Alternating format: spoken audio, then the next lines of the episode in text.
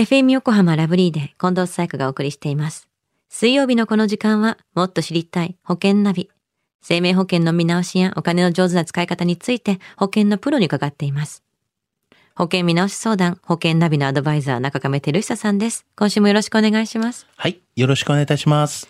さあ、保険ナビ先週は夫が家事を担う専業主婦の保険がテーマでしたね。はい、そうですよね。ちょっとあの珍しいテーマでしたが、はい男性でも女性でも病気にかかるリスクは同じですよと。男性がまあ主婦でも女性が主婦でも、まあ、生命保険が必要かどうかは家計の影響で考えるべきですねと。まあ、そんなようなお話でしたよね。うん。では中亀さん、今週はどんな保険の話でしょうか？はい。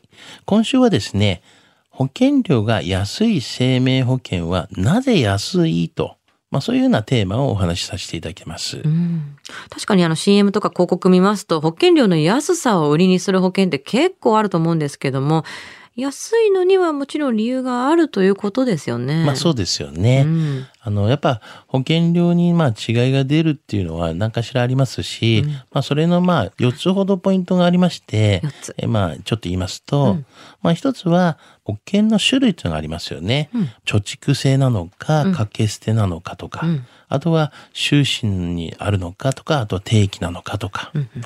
で、二つ目は、保証の内容の違いっていうのがありまして、はい保証額ですよね。あーまあ、それの違いってやっぱあるじゃないですか。当然ね。はい。あとはまあ特約があったりとかなかったりとか、うんうんうんまあ、そういうのに違いますよね。うんで、三つ目は加入者の違いということがありまして、はい。まあ、同じ種類の、まあ、同じ内容の保険でもですね、はいやはり年齢だったりとか、うんまあ、性別だったりとか、うんあとは職業だったりとか、あとは健康状態によってもまあ違いが出るというようなことがありますよね。うんうんうんうん。で、あとはまあ四つ目は保険会社のまあ商品という、まあ、その違いっていうことがありますよね。うん、なんかど、そうか、これ4つ挙げてもらったら、そうだよね、それは、それだけでも違うよなって思いますね。そうですよね。まあ、そういったね、違いを理解しつつ、保険料が安い生命保険を選ぶときの注意点を教えてください。はい。基本としてですね、価格だけで保険は決めるのはお勧めいたしません。はいが、注意点の一つ目は、まあ、目的に合った保険の種類を選べているかということですね。うんまあ、死亡保険についても、安いものを選びたいなら、種類で選べば定期保険が安いですし、まあ、しかし、もし一生涯ですね、またはそれに近いくらいの長期間の保証を望むなら、やはり、まあ、就寝保険の方が適していると思いますよね。うん。定期保険を、まあ、保険期間以上に継続するにはですね、更新が必要ですが、まあ、更新のたびに、まあ、保険料が高くなっていくので、やはりあの、長期間加入したい場合は、初めから、まあ、就寝保険にしておいた方が、トータルでは保険料が安かったという可能性もありますよね。よく言ってますもんね。この定期がどんどん更新するたびにもう倍々になっていくって話されてますもんね。そうですよ。ね。他にも注意点ってあったりしますか？はい。保証額が高いほど保険料は高くなるので、うん安い保険を望むなら保証額を抑えるのも一つの方法だと思いますね。まあしかし、その結果、必要な保証が得られないのでは本末転倒ですよそうでね。すね。